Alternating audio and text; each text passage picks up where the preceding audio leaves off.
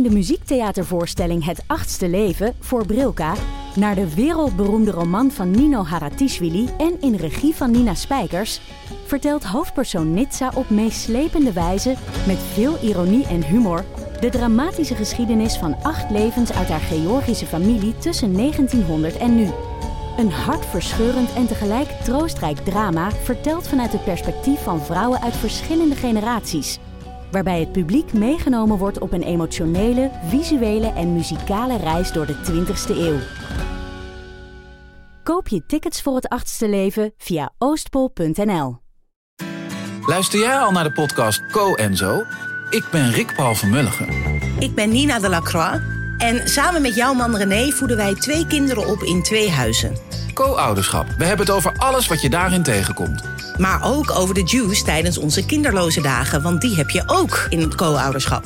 Een podcast voor alle ouders in alle vormen, maar ook voor alle mensen zonder kinderen. Zijn we eerlijk, heerlijk herkenbaar. Dus luister naar Co en Zo in je favoriete podcast-app.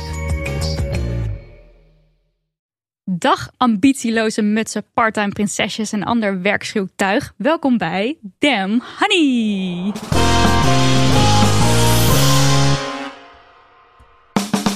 De podcast over shit waar je als vrouw van deze tijd mee moet dealen. Mijn naam is Nidia En ik ben Marilotte. en dit is aflevering 78. En vandaag gaan we het eindelijk, eindelijk, eindelijk hebben over de loonkloof. Want ja, ja, ook in 2021 leven we in de gitzwarte realiteit dat vrouwen minder betaald krijgen dan mannen. Ja, en voor alle ins en outs over het loonkloof hebben we in de studio econoom, columnist en podcastmaker van de podcast I'm Speaking. En ook nog eens auteur van het boek Waarom vrouwen minder verdienen, Sophie van Gol. Hallo. Hallo. Welkom. Hallo, dankjewel. Ja, even kort een achtergrond, zodat de mensen weten wat voor een kick-ass persoon we hier aan de mic hebben zitten. Ja. Na je studie eh, ging je aan de slag op de Zuidas. De gevreesde Zuidas. Ja, klopt. Eh, bij een consultancykantoor. Nou, daar, ik denk dan al, wat doe je daar? Maar goed, misschien daarover later no meer. judgment hoor. Heel saai werk. nou ja, goed. Daar kwam je erachter hoe fucked up het er eigenlijk nog ehm, aan toe gaat in bedrijven als je het hebt over gelijkheid. Ja. Toen dacht jij, hey, dit vind ik niet oké. Je werd de huisfeminist, je ging mensen aanspreken. Mensen kwamen ook naar jou toe met klachten. Ja. En toen was het bedrijf wel zo cool om dan te zeggen, nou weet je wat, eh, ga jij maar fulltime eventjes ehm, onderzoek doen naar hoe we vrouwen kunnen aannemen en hoe we ze kunnen behouden ook Ja. vooral. Vond ik echt wel weer eh, top. Ik vond dat ook Dat een hele dat- positieve deden. ja. wending van het verhaal. Ja, nou vanaf daar... wordt een neerslachtige verhaal. Ja. Ja, dit is, dat is eigenlijk gewoon hartstikke goed en leuk. Ja. Eh, vanaf daar dacht je, weet je wat, ik ga voor mezelf beginnen om het patriarchaat te slopen met mijn eigen bedrijf. Ja. Daarna heb je ook nog een ander bedrijf. Je doet echt alles zo ongeveer. Een soort super, super held. Ehm, en nu is daar dus ook nog dat boek dat helemaal barstensvol alle onderzoeken, feiten, kennis die je zo door de jaren heen verzameld hebt, eigen ervaringen, alles. Eh, waarom vrouwen minder verdienen. En hoe we dat kunnen. Wacht, nou moet ik het wel goed zeggen. Wat we eraan kunnen En doen. wat we eraan kunnen doen. Ja, dat Ja. is de ondertitel. Ja, nou, welkom, welkom, welkom. Want, Dankjewel. Ja, droomgast. Ik, ja, droomgast. Ik heb eh, erg veel zin om straks okseltje diep in die loonkloof te graaien. Ehm, maar eerst uh, first things first natuurlijk. Heerlijk echt fijn. Eh, Nidia, hoe ging Ja. jij de feminist in? Nou, ik liep de zondag de marathon. Oh ja, daar heb je nog helemaal nooit iets over verteld. Oh, niet Ooit goed. ever tegen iemand. Nee, ik heb er helemaal niks over gezegd, raar genoeg. Nee. Ehm, en nou is het dus zo dat ik er na de race achter kwam. Ik had heel goed gelopen. Mijn tijd was echt eh, heel lekker, voor, voor mij persoonlijk, zeg maar. Maar toen kwam ik er dus achter dat ik twee van de vrienden van Daniel, dat is mijn vriend, eruit had gelopen. En daar voelde me ik nog echt een partijtje lekker over. Ik dacht, ah, die gasten, die heb ik gewoon uitgelopen. en toen dacht ik daarna van, ja, wat vind ik daar nou eigenlijk precies zo lekker aan? Want het is mijn zesde marathon, het was hun eerste. Dus nou, hè, mag je dan misschien ook Ja. alsjeblieft iets langzamer lopen? Een van de jongens was een minuutje sneller, ook echt, het scheelt echt niks. Toen dacht ik, ja, dat zit hem toch puur in het eh, jongens tegen de meisjes, meisjes Ja. tegen de jongens verhaal. En dat ik het dan dus lekker vind dat ik als vrouw mannen eruit loop. Je bedoelt als minderwaardig vrouwtje. Ja. Jij hebt jezelf uit die, uit die ketel van minderwaardigheid geklauwd. Ja. En ben jij... Kijk, mensen superieure vrouw zijn. Ja, nou goed. Nou, heerlijk. Ik snap het wel. En schaamde zij zich ook heel erg dat jij sneller was? Eh, Helemaal door het stof gerold. Nou, weet ik, Verloren van een vrouw. Ik denk het niet eerlijk gezegd. Maar ik, sowieso, niet alleen de jongens, maar ook gewoon tijdens het rennen. Elke keer als ik zo van die hele fitte gasten voorbij liep, dacht ik... oh. Dus ja, Dus ja, lekker genieten. Ja, Ja. jij? Nou, eh, ik wil het weer eens even hebben over reality tv. Want ja, lievelingsonderwerp. Kijk er graag naar, naar allerlei. Eh, en eventjes, eh, nou, ik ga het niet over een, eh, over een specifiek programma hebben, maar gewoon in het algemeen. En dan in, die, in die programma's gaat het natuurlijk vaak wel over de liefde vinden. Of, nou ja, eigenlijk gaat het vaak over de liefde vinden of Mhm. mensen verleiden of zo. Seks. Seks. En eh, ik heb dus al in meerdere programma's bij meerdere kandidaten die meedoen gedacht, vrouwelijke kandidaten. Ja, maar waarom? Jij, jij bent lesbisch. Hoezo wil je die vent? Dat kan helemaal niet. Jij valt op vrouwen. Dat is zeg maar, ik vul dat voor ze in, omdat ik ze zie, omdat ze, weet ik veel, zich op een bepaalde manier eh, gedragen, of omdat ze iets zeggen of kijken of whatever. En dan gaat mijn gaydar aan, voor zover dat bestaat. En dan vul ik dus voor hen in dat zij op vrouwen vallen. Wat natuurlijk heel kut is als je eh, i- een- een- iemand de seksualiteit aanpraat. Want het is al andersom ook gewoon heel erg vervelend. Eh, eh, we worden al genoeg in die heteronorm gedrukt. En daar ageer ik al sinds jaren dag tegen inmiddels. En dan zeg ik eigenlijk tegen andere mensen... maar jij bent lesbisch, dus dat staat helemaal nergens op. Maar goed, eh, zowel Cato als ik eh, doen het eh, met veel liefde. Vanaf de bank, onder een dekentje, kopje thee, roepen wij... jij bent lesbisch tegen het scherm. Ja, Maar ze horen het niet. ze horen het niet. En Nee, dat scheelt, Want in het, in het echt zou je het niet doen. Nee, tuurlijk niet. Dan Nee. zou ik gewoon achteraf zeggen, zij is lesbisch. Tegen Cato. Vooruit. Sophie. Ja, ik, ik moest erover nadenken, deze vraag. Want ik dacht van, ja, mist. Maar ik ben nu eh, zwanger. Ehm, acht maanden. En ik merk wel dat, eh, nou ja, het wordt natuurlijk wat zwaarder, gewoon eh, fysiek. En normaal ben ik altijd super ja, zelfstandig en onafhankelijk. En wil ik alles zelf doen. En nu zegt iedereen de hele tijd tegen me van, ja, maar je moet wel rustig aan doen hoor. En niet te veel tillen en niet te veel dat en niet te veel dat. En op een gegeven moment denk ik ook, ja, is goed joh. Weet je, als jullie het allemaal willen doen, prima. dus ook klusjes waar ik gewoon eigenlijk niet zoveel zin in heb. Weet je, ik veel het vuilnis buiten zetten of dat soort dingen. Dat ik denk, oké, tegen mijn vriend van, ja, het is wel beter als jij dit nu eventjes... eh, Oh, doe, doe je dan ook zo af en toe even een extra kreuntje, even een extra... Even je, je rug ondersteunen. Oeh, ja. Nou, daar kan ik niks over zeggen. Nog niet. Ja, oké. Maar betekent dat niet dat je hier tijdens je verlof zit? Nou ja, eigenlijk, Eigenlijk? was gisteren mijn eerste verlofdag. Oh, ja. wauw. Nee, nee. Meteen aan het werk weer. Dat is ook erg. Ja, Nou ja, maar ja. In ieder geval geen deeltijdprinsesje. En, wanneer- ik dacht, ja, wat ga ik dan doen? Eh, vijf weken eh, nog, Niks. of misschien wel zeven weken. Ga ik het gewoon niet thuis zitten wachten de hele tijd? Zo van, oh. Dus ik dacht, ja, leuke dingen blijf ik gewoon nog eh, doen. Nou, Dus, fijn dat we onder ja, leuke dingen geslaagd zijn. Wanneer ben je uitgerekend? Oké, Eind november. spannend. Mijn zus die loopt ongeveer synchroon met jou. Dus dat vind ik helemaal leuk. Helemaal leuk. Alles leuk. Eh tijd voor post. Post, post. En natuurlijk eerst een leuk bericht. Eh, kregen we vandaag binnen of niet? Ja. ja. Hallo, Vers. geweldige Marilotte en Nidia. Nee, daar staat er nog achter. Beide geweldig, niet alleen Marilotte. Bedankt voor deze opheldering hoor. Eh, allereerst Anders hebben we daar weer ruzie over. Ja, precies. Dat, is, dat wil je niet. Eh, allereerst natuurlijk alle lof voor jullie podcast en al jullie andere feministische initiatieven en activiteiten. Ik vind jullie werk super hoopgevend en jullie zijn echt rolmodellen voor mij en vast en zeker ook voor vele anderen. Dank jullie wel. Graag gedaan. Dan nu even een kort bericht over een klein succesje van mij. Al zeg ik het zelf. Laatst had ik twee sextoys besteld bij Christine Leduc. En toen ik deze openmaakte om de inhoud eens te bewonderen, zag ik dat in beide producten een gebruiksaanwijzing zat waarin stond: Seksspeeltjes mogen niet worden gebruikt door zwangere of menstruerende vrouwen. Raadpleeg altijd eerst een arts. Dit leek me nogal onzin en daarnaast nogal taboe versterkend dat seks tijdens zwangerschap en menstruatie niet oké is. Ik ben dus wat gaan googlen en kwam inderdaad niks tegen wat mij de indruk gaf dat sekstoys absoluut niet tijdens zwangerschap of menstruatie gebruikt zouden kunnen worden. Wel wat als adviezen als het kan gewoon, maar wees wel voorzichtig. Ik ben gisteren dus in de digitale pen geklommen en heb hen gemaild dat dit mij onjuist leek en dat ik het daarnaast een beetje ouderwets vond om het alleen over vrouwen te hebben in relatie tot menstruatie en zwangerschap. Zojuist een korte reactie van hen ontvangen dat de informatie inderdaad onjuist was en dat ze de gebruiksaanwijzing gaan aanpassen. Yes. Wel twijfel ik of ze het stuk over vrouwen in plaats van mensen ook gaan aanpassen. Of dat ze alleen doelen op het gebruik tijdens menstruatie en zwangerschap. Moet ik er nog verder achteraan mailen? Wat denken jullie? Ik kijk uit naar jullie volgende podcastaflevering. Groetjes, Stephanie. Groetjes. Groetjes. Groetjes terug. Ehm, ik zou denk ik eerst even afwachten wat de aan, wat de aangepaste tekst is. Maar ik vind het heel erg fantastisch dat je dit gedaan Ja, hebt. goede Ja. actie. Ja, echt lekker bezig.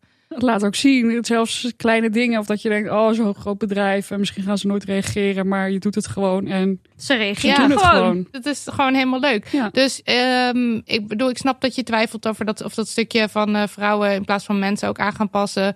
Ehm, maar ik zou eerst eventjes kijken wat de tekst wordt. En dan daarna misschien nog wel even erachteraan mailen. Ja, why ja, not? kan toch. Ja. Ja. ze luisteren blijkbaar, dus top. Nou, lekker gewerkt. gaan we naar het poststuk. Hallo lieve meiden, ik zit met een dilemma. Ik ben op dit moment aan het backpacken door Europa. Superleuk. Nu slaap ik in hostels in slaapzalen en als het kan betaal ik af en toe een eurotje meer voor een slaapzaal met alleen vrouwen. Nu merkte iemand al op dat het onzin is dat je meer moet betalen als je in zo'n slaapzaal wilt slapen, want het kan ook om een veiliger gevoel gaan. Nu heb ik een leuk hostel gevonden in Wenen. Ze hebben twee verschillende soorten slaapzalen: klein, budget en groter, standaard. De volgorde van prijs is als volgt: budget mannen, budget gemengd, standaard gemengd en dan standaard vrouwen. Nu ben ik een beetje bang dat als ik ga mailen dat ze me anders gaan behandelen, want ik wil ondanks dit toch wel daar gaan boeken. Ik zou bijna uit protest een mannenslaapzaal kiezen. Wat vinden jullie? Veel liefs. Oh, ik zo recalcitrant van. Hoe kan? Wat is Ik dit snap ook? dit ook niet. Want Nee. wacht even, is de standaard dan ook een grotere kamer, dus slapen meer mensen? Dus de pink tax. Ja, dat lijkt Ja, me wel. Toch? Ja, producten die voor vrouwen zijn, maken ze gewoon duurder. Ja. Maar ook echt zo van vrouwen die willen dit waarschijnlijk sneller, want onveilig gevoel. Ja, dus dan kan je er Dus we meer gaan er meer geld voor vragen. Dat is echt verschrikkelijk. Het kapitalisme. Maar ik, Nou, ik ben boos, ik stap op. Is oké. Eh, maar ik dacht dus, ehm, zou het absoluut verboden zijn dan? Want stel je, eh, kan, eh, je, je ontmoet op je reis nog wat andere vrouwen die ook graag op zo'n kamer willen slapen. Kan je dan niet met elkaar dat een zo'n budget mannenkamer boeken? Of denk je dat dat niet kan? Het zal er toch Ja. ook wel in zitten dat je dan. Ze willen die kamer natuurlijk vol hebben. Misschien reizen er ook minder Vrouwen? vrouwen alleen. Zou het daar niet ook mee te maken hebben? Ik, ik, ik, ben, ik sta gewoon helemaal voor een raadsel. Ja, ik ga het Ik meteen heb dan denken nog nooit van, gezien, er moet ik een reden achter zitten. Maar dat is, de reden is natuurlijk waarschijnlijk wat Sofie gewoon zegt. Ja, maar meestal toch bij hostels is gewoon ja, hoe groter de kamer, hoe, hoe minder je betaalt. Ja, en ik, maar ik, ik neem privacy. aan dat dan dus ook zo'n zo'n zo'n standaardkamer is groter. Dus er is alleen een grote Ja. vrouwenkamer. Ik snap het gewoon niet. Nee. Maar wat is de vraag? Mailen. Ja, ik zou even mailen, maar ook gewoon vooraf, toch? Je kan in, het, je kan in ieder geval vragen, waarom is dat? Ja. En dan, Ik, ik wil graag in de vrouwenkamer. En het viel me op dat die een stuk duurder is dan die andere. hoe komt dat? Ja. Wat zijn de redenen daarvoor? Kan ik een goede overweging maken als ik daar de antwoorden op heb? Ja. ja, je kan het zelfs onder een ander e-mailadres natuurlijk doen. Ja, dus je kan het anoniem doen inderdaad. Maar, Maar, ook wat gaan ze doen, joh. Ja, hoe gaan ze je dan anders behandelen? Dan, Ja. gaan, dan gaan ze de wc Behandelen- schoonmaken of zo. Dat denk ik echt niet. Maar behandelen eh, mensen in hostels, behandelen die je überhaupt? Ik bedoel, meestal zitten mensen gewoon achter een balie. Dat is toch wat Dat is de behandeling. Ja, dat is de behandeling die je krijgt. Ah, nou, ik kende dit fenomeen niet en ik was wel weer een beetje in de war van dat Ja. dit aan de hand is. Maar ik ging dus ook niet dat ik deze brief niet geloof hoor, maar ik ging dus even op, op sites kijken of ik het kon vinden, maar ik kon het ook niet vinden. Dus ik ben nu Oh. gewoon ook heel benieuwd welk, welk hostel is dit? Moeten we z'n allen in de... Ja, precies. Want, maar en ik alle vrouwen die naar Wenen gaan binnenkort, gaan we tegelijk. En, Ja, eh, en ik had dus, ja, en ik heb ook in Wenen gezocht, want ik dacht, nou, dan kan ik hem vast vinden, maar ik heb hem dus niet gevonden. Maar ze zegt ook, het betaal ik af en toe een eurotje meer. Dus het is niet alleen hier. Ja, het zal wel meer voorkomen dan, Ja. maar ik, ik, ben gewoon helemaal in de war. Ben Nou. helemaal in de war. Ben je een backpacker? Heb je dit ook meegemaakt? Laat het ons weten. Ja. Sponsortijd voor, jawel, Hello Fresh. De maaltijdboxen van HelloFresh die gewoon bij jou thuis worden geleverd... zitten voller dan vol met verse ingrediënten... waarmee je de sterren van de hemel kookt. Elke week mag je kiezen uit maar liefst 30, 30, 30, 30 verschillende gerechten. Van vega tot snel klaar tot premium. En trouwens, ze hebben ook hele lekkere toetjes. Vanavond ga ik met mijn vriendinnetjes afspreken. We noemen, ik noem ze altijd de vriendinnetjes, want zo Ja. heet de appgroep. Dat klinkt heel kinderachtig, maar dan snappen de mensen even waarom. dus wij zo'n beetje appen van, nou waar dan? En ik had nog zo vriendelijk aangeboden, het mag ook bij mij. Ik dacht, het gaat toch niet gebeuren, want die mensen hebben banen en kinderen. Dat is altijd gedoe, dus ik ben de flexibele type dat dan de hele, het hele land doorreist. Oh, nou, dan doen we het wel bij jou, Nidia. Dacht ik, ja, hallo, ik moet zo meteen die opname doen. En dan moet ik koken. Ik heb geen tijd om boodschappen te doen. Maar toen, als een geschenk uit de hemel, dacht jij aan... De volle koelkast dankzij Hello Fresh. Ja, dus eh, het gaat helemaal geen probleem zijn. Want eh, ik ga eh, chili sin carne met mini tortillas met vega kipstukjes on the side Nou, eten voor ze maken. Dat Klinkt klinkt toch heel, heerlijk, dat klinkt ja. hartstikke geweldig. helemaal geweldig. Ja. Wil jij ook last minute de perfecte gastvrouw uithangen zonder daar ook maar een greintje moeite voor te hoeven doen? Ga naar hellofresh.nl en als nieuwe klant krijg je met de code HelloDamnHoney, en dat schrijf je aan elkaar, in totaal 45 euro korting over je eerste drie maaltijdboxen. Hellofresh.nl Now this is a story all about how... Hou maar op meid, want ik heb het opgezocht en in dat hele Fresh Prince of Bel-Air lied zit helemaal het woord fresh niet. Je bedoelt HelloFresh Prince of Bel-Air. Zul.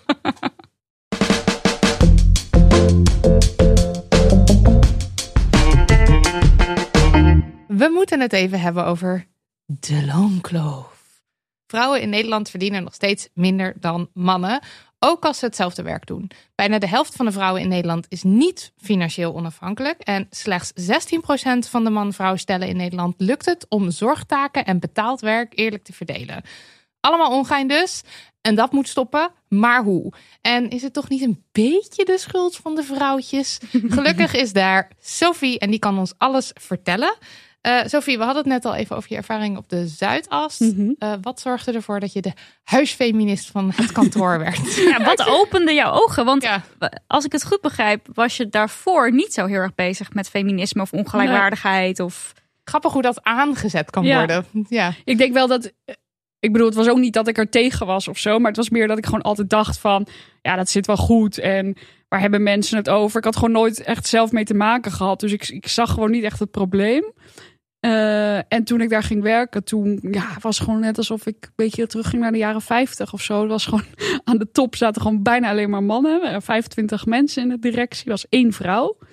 En ja, alle zeg maar laagbetaalde banen, weet je, alle secretaresses, al het ondersteunend personeel, alleen maar vrouwen. Hmm. En ik zag ook onder de jonge mensen, zeg maar, die werden aangenomen. Dus waar ik dan ook bij zat, dat het, ja, het was niet 50-50, maar wel, nou, ik weet niet, 30 of 40 procent vrouwen. Maar ook dat er al best wel snel verschillen ontstonden. Dat heel veel van die mannen echt werden binnengehaald van, ja, en hij is heel goed. En kijk eens wat hij allemaal kan en bla, bla, bla. En heel veel vrouwen die ook super getalenteerd waren, weet je, helemaal vol enthousiasme daar binnenkwamen. Dat die dan heel snel heel onzeker werden. En dat er werd gezegd, ja, zij moeten we echt met een coach gaan praten. En zij is eigenlijk niet zo goed. En dat ik echt dacht, waar slaat dit op? Weet je wel? Dus opeens begon ik het gewoon heel erg ja, te zien. En het viel me ook op dat iedereen praatte er altijd over. En dan was het toch van, ja, waarom zit er dan maar één vrouw aan de top? Ja, het is ook heel lastig. Het is ook heel moeilijk. We zijn er echt mee bezig. En dan vervolgens gebeurde er helemaal niks. Hmm. Dus op een gegeven moment, eh, ja, ging me dat steeds meer een beetje tegenstaan. En er was ook één situatie waar ik ook het boek mee begin. Dat ik in een vliegtuig zat, onderweg naar een bedrijfsuitje. En eh, dat ik zat ik naast een collega van mij, een andere jonge vrouw van mijn leeftijd. En eh, we zaten een paar rijen achter een directeur. En die zat echt op een super, eh, ja, seksistische manier over vrouwen te praten. En wij zaten echt zo van, wat is dit? En we keken elkaar zo aan. Maar we durfden ook allebei niet Hij had het over vrouwen scoren of in die trant, ja, toch? Zoiets. neuken, ja, lekkere dat. wijven, dat soort Zo, dingen. ja. En, ehm, Maar dan ook dan over vrouwen die daar, zeg maar, die werkten ook voor dat bedrijf. nee, of vrouw... het, het ging geloof ik over een feestje of zo. Niet dat dat het minder erg Nee. maakt trouwens, maar even ter Gewoon de locatie waar ze heen gingen, dat daar dan nog Daar dan nog vrouwen iets- te neuken ja, zouden zoiets. zijn. Ja. Maar dat had ook zeker gekund. Maar dan, ik denk dat hij er wel ietsje voorzichtiger was dan geweest iets, de iets meer subtiel misschien had. Ja, oké. Eh, maar gewoon alleen al die woorden horen uit de mond van, zeg maar, de baas van je baas van je baas. Je. Ja. Die 30 jaar ouder is. En dat je echt denkt van, wat, wat is dit voor gekkigheid? Nou, dus wij zaten elkaar zo aan te kijken van, wat is dit? En eh, tegelijkertijd dacht ik, ja, ik durf echt niet nu er iets van te gaan zeggen. Want ja, ik zit hier en al mijn collega's zitten eromheen. Dus we keken elkaar zo aan, maar we bleven allebei stil. En toen de volgende dag, toen bleven we maar over doorpraten. En toen op een gegeven moment dachten we, ja, we moeten hier gewoon wat van zeggen. En toen eh, zijn we dus samen op hem afgestapt en eh, Echt wel we goed hoor. geconfronteerd. Ja. Hoe Wat reageerde die? Ja. Ja, hij schrok best wel erg, want wij zaten eerst van, kunnen we even spreken? En hij zo, ja, tuurlijk. Gezellig. nou, misschien beter even onder vier ogen of onder zes ogen. Hij zo, oh, oké. En eh, toen zeiden we dus dat we daar best wel van geschrokken waren, dat we dat echt niet ja, konden waarderen. En toen zat hij echt zo, oh, ja. Ja, eh, op zo'n uitje voel ik me net alsof ik met mijn vrienden in de kroeg ben. Zo. Maakt het niet beter. Maar dat snapt hij dus niet. Nee. Precies, dus Want dat is die, die locker room talk, zeg ja, maar. precies. Dat van, je- oh ja. met je vrienden de kroeg is Kan prima, het. maar met je collega's moet je niet doen. Maar ja, het was wel het eerlijke antwoord waarschijnlijk. En toen ging hij zeggen van, ja, ik vind het heel goed dat jullie naar me toe zijn gekomen. En eh, het gaat echt geen eh, impact hebben op je carrière, hoor. Ik zo, oké. Mocht er nog Oh. komen. Maar dat dat dus ook inderdaad benadrukt moet worden. In, dat, Ja. Wow. En eh, nou ja, toen was hij daarna een beetje, ja, volgens mij was hij wel echt ook wel van geschrokken. Want hij is ook nog wel eens een jaar later of zo op teruggekomen. Eh, ja, dus dat was het eigenlijk. Maar vanaf dat moment was voor mij wel dat ik echt een beetje zag van wow, oké. Toen begon ik het ook overal te zien. En, en toen zo had ik ook wel, het gaf me ook wel een soort gevoel van ja, macht of invloed of zo. Van hey, oké, eh, ja, het is allemaal super ongelijk. Maar ja, je kunt er ook wel iets van zeggen en mensen aan het denken zetten. En verandering in gang Ja. zetten. Ja, toen ging het balletje ook eigenlijk rollen. En eh, Precies. voor je het wist mocht je toen dat onderzoek ja. doen. ja, want dat kwam toen ook een beetje zo. Toen had ik dat op een gegeven moment voorgesteld. Van nou, hè, het, is ons, het was ons werk zeg maar om problemen op te lossen bij andere bedrijven.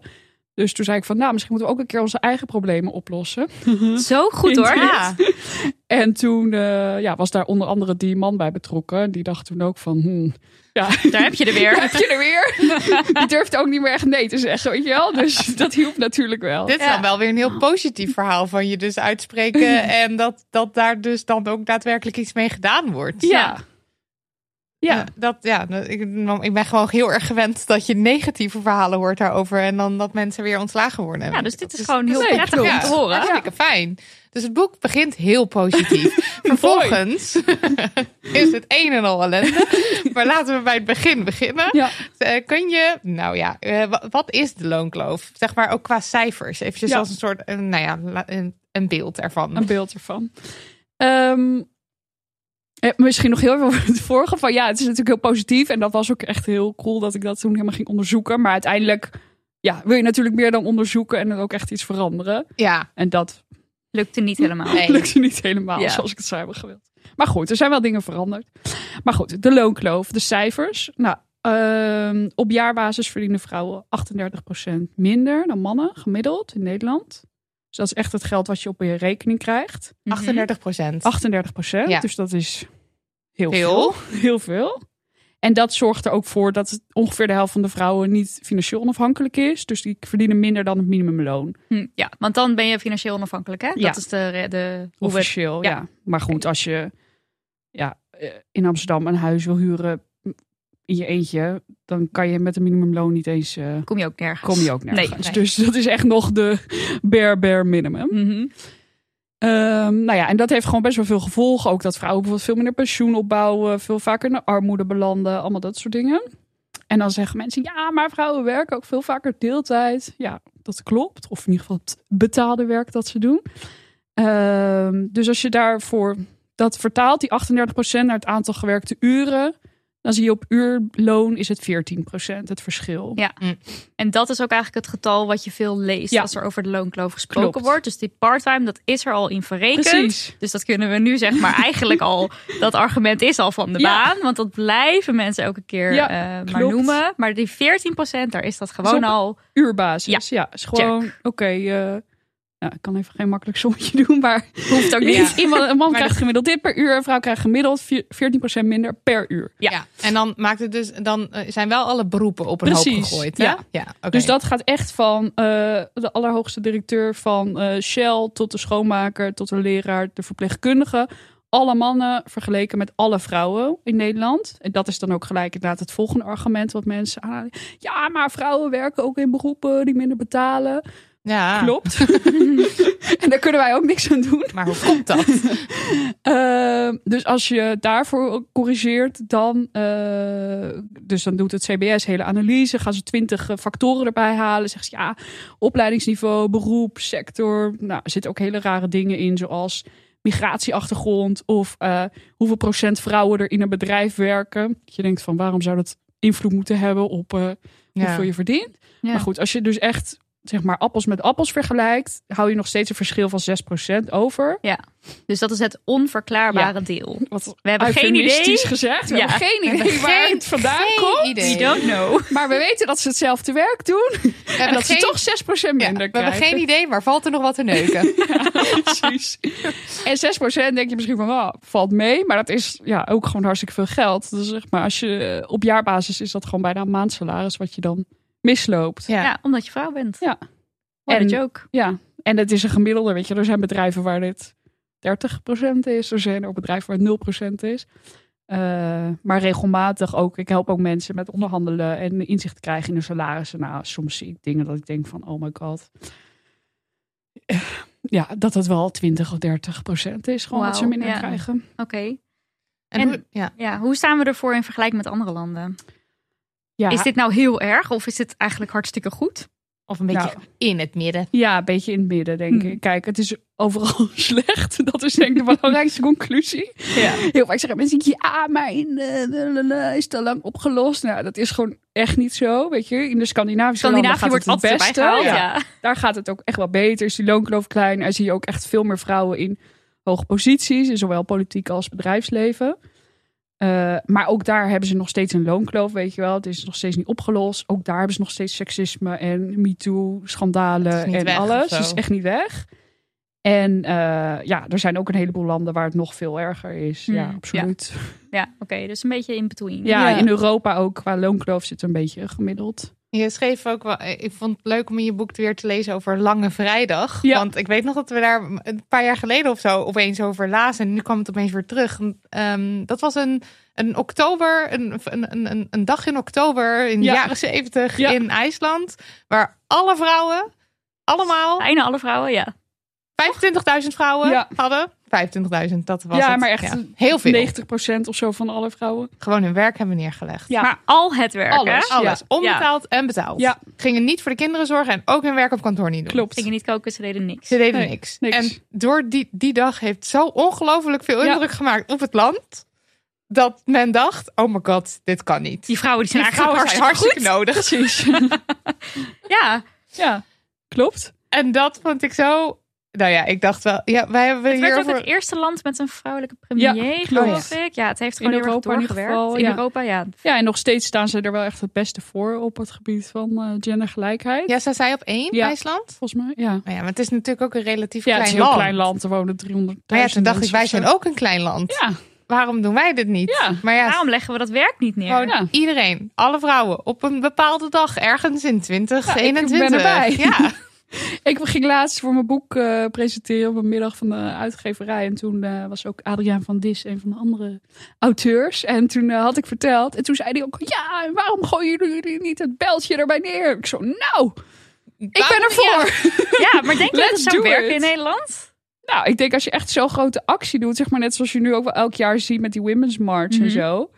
Eh, ja, het, het zorgt in ieder geval voor aandacht voor het onderwerp. Dat mensen over na gaan denken, mensen over in gesprek gaan. En ik denk wat heel sterk was aan die actie in IJsland, is dat ook heel veel mannen echt de ogen werden geopend. Want die dachten van, holy shit, ja, als ik mijn kinderen mee moet nemen naar mijn werk, ja, dan kan ik eigenlijk niks doen de hele dag. En ehm, ik geloof ook dat de- de kranten waren de volgende dag maar half vol geschreven. Omdat alle vrouwelijke journalisten niks hadden gedaan. Weet je, op de radio hoorde je kinderen er doorheen schreeuwen. Omdat die mannen hun kinderen mee moesten nemen naar hun werk. Dus allemaal dat soort dingen. Dat je opeens inziet van, Wow, oeps, ja, dit gebeurt allemaal. En het is allemaal een beetje onzichtbaar werk eigenlijk. Dat we gewoon maar aannemen voor lief. Terwijl, ja, er zit heel veel waarde in. En we kunnen eigenlijk niet zonder. Ja.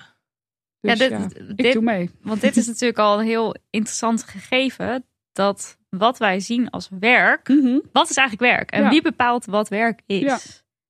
Wie, be- wie, wie, be- wie bepaalt het? Ja, want dit, hier zat ik ook nog aan te denken. We hebben het wel vaak over het systeem is gemaakt voor mannen eh, en eh, eh, vrouwen zijn naar twee. Maar ik denk wel dan, dat, welke mannen waren dat? Maar jij hebt daar antwoord op in dat boek. Want er was gewoon een naam voor die man. Adam Smith. Adam Smith. Ja. Die helemaal niks hoefde te doen. Nee, klopt. Alleen maar denken en werken en zo'n systeem dus eruit persen. Ja, wacht, vertel, leg eventjes uit. Wie is Adam, Wie is Smith Adam en wat Smith? heeft hij bedacht? Nou, Adam Smith is een eh, econoom uit de eh 18e eeuw. Ook wel de bad guy. de bad guy. In dit verhaal. Is ook over Waar Sophie de eh, superwoman is, is hij de bad guy. interessant boek over. Dat heet ook eh Who Cooked Adam Smith's Dinner. Hm. Eh, en dat, dat gaat dus over de vraag van ja, wie eh, kookt het avondeten van eh, Adam Smith? Nou, dat was Zijn moeder. niet Hello Fresh, maar zijn moeder. Ehm, en hij was dus, ja, wat hij heeft bedacht, heeft een heel groot, belangrijk boek geschreven, The Wealth of Nations, wat een beetje de basis is geweest voor de economische theorie zoals we die nu kennen. En hij was dus ja, alleenstaande man, had geen partner, geen kinderen. En toen hij dat ging schrijven, ging hij weer bij zijn moeder wonen. En die deed gewoon alles voor hem. En die kookte ze eten. En hij hoefde er nooit ergens over na te denken. En het idee is een beetje van ja, hij, weet je wel, hij nam zichzelf als uitgangspunt voor eh, de gemiddelde mens of de gemiddelde man. En heel veel dingen waar vooral vrouwen mee te maken hebben, die, ja, die kwamen niet eens bij hem op. Omdat hij het gewoon Zoals zorg voor kinderen. ja, precies. Ja. Of onbetaald werk, of dingen in het huishouden, of koken, of dat soort dingen. Ja. Ehm, ja. En di- dit is zo'n goede illustratie van hoe belangrijk het is dat je dus allemaal verschillende mensen in bijvoorbeeld de politiek moet hebben. Ja. Omdat je gewoon al die perspectieven nodig Klopt. hebt. Want hier is één zo'n vent die dit bedenkt, al die shit niet meeneemt Ja. waar vrouwen mee te dealen hebben. En dan dus met een systeem komt waar de hele wereld door beïnvloed is. En nu zitten we in de shit. Is Ja. eigenlijk het verhaal. Nee, klopt. En nu in de politiek zie je het eigenlijk ook. Ik las dat vanochtend volgens mij dat nu ook met die toeslagenaffaire bijvoorbeeld, dat ze dan de hele tijd weer slachtoffers willen gaan uitnodigen om de hele tijd weer te vertellen van ja, wat er eh, nou allemaal is gebeurd en hoe het hun heeft geraakt en bla bla bla. En dat het ook een beetje zo is van ja, hallo, eh, hebben die politici niemand aan wie ze dat zelf kunnen vragen, weet je wel, in hun eigen omgeving? Of is het zo ver van hun bedshow, weet je Ja. wel, dat ze zich daar helemaal niet in kunnen verplaatsen? Dus je ziet dat denk ik op heel veel eh, gebieden wel. Ja.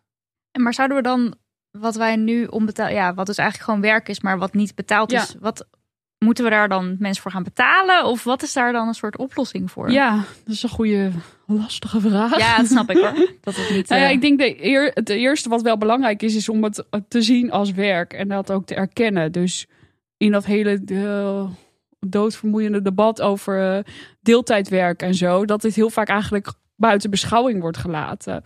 Terwijl, ja, ook als je aan oplossingen denkt, weet je wel, bijvoorbeeld van die mensen zeggen, ja, maar alle vrouwen moeten ook fulltime gaan werken. Dan denk ik, ja, oké, prima, maar wat, hoe ga je dat oplossen, weet je wel? Wat ga je doen met al dat onbetaalde werk? mhm. Ja, wie gaat dat dan doen? Het zal Wie gaat dat gebeuren. doen? Precies. Dus dat kan zomaar betekenen dat je hele grote tekorten weer gaat krijgen in de kinderopvang of de ouderenzorg. Al die dingen die vrouwen nu gewoon doen onbetaald. Ja, Ehm, dus ik denk dat dat het belangrijkste is om dat in eerste instantie te erkennen en dat ook te kwantificeren en zo. En vervolgens, ja, dat is meer een politieke vraag. Ik zou denken dat er wel wat voor te zeggen valt om dat te betalen. Eh, maar goed, het voor basisloon of zo. ja, dan- basisinkomen. Er zijn ook wel manieren, bijvoorbeeld mantelzorg kan soms ook wel. Er zijn ook wel Oh ja, mensen die hun, eh, persoonsgebonden budget of zo heb precies, ja, die hun baan Ja. daarvoor opzeggen en dan daar laten betalen. Maar het is ook Mm. niet dat je daar rijk van wordt of zo. Ja. Ik moet ook zeggen dat mantelzorg, ik las het wel de hele tijd, maar dat Ja. is ook niet het eerste wat bij mij opkomt. Ook vanwege mijn geprivilegeerde blik, dat ik Mhm. dat zelf dus nog niet doe. Ja. Of misschien nooit ook ga, dat weet ik niet. Maar er zijn natuurlijk heel veel mensen die voor familieleden of, ja, die, of medicijnen halen. Je hoeft natuurlijk niet altijd eh, eh, de hele dag te zorgen, Nee. maar al is het twee uur in de week, je Precies. bent er toch maar mooi mee bezig. En dat zijn dus ook overwegend Ja, vrouwen die klopt. dat doen. Ja, Ja. En het is ook een hele grote verantwoordelijkheid vaak. Heel veel uh, ja, Ook zorgen ook die natuurlijk erbij ook komen. Precies. ja.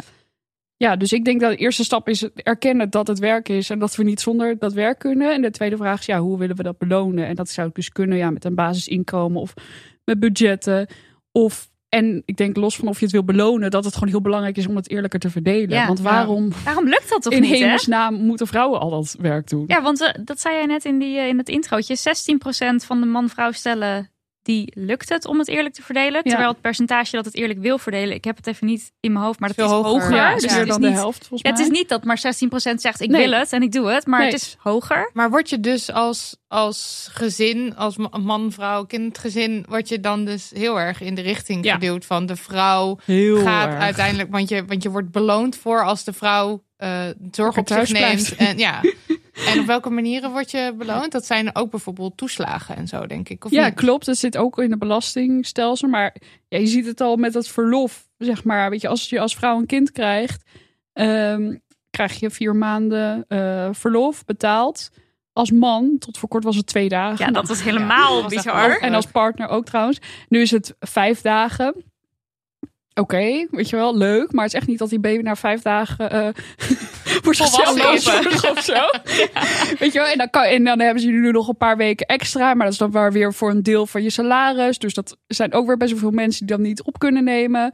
Ehm, dus daar, ja, en daar wordt de basis gelegd. zeg maar. Iedereen zegt nu ook tegen me van ja, dat is zo belangrijk dat je nu gelijk gaat verdelen. Ik zo, oké, oké. Ja. Oké, is goed. Ik ga mijn best doen. Maar dat is natuurlijk wel zo. En als je dan, ik zie het ook in mijn omgeving, zelfs bij stellen die het eh, willen, graag gelijk willen verdelen, weet je wel. Als jij als, als moeder dan een paar maanden thuis bent met je kind en je man gaat na twee of drie weken weer werken.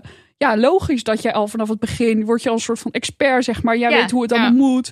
En dan komt Je hebt je riedeltjes, je hebt je dingetjes. Precies, en jij leert dat allemaal kennen. En eh, ja, dan gaat die verdeling gelijk al scheef.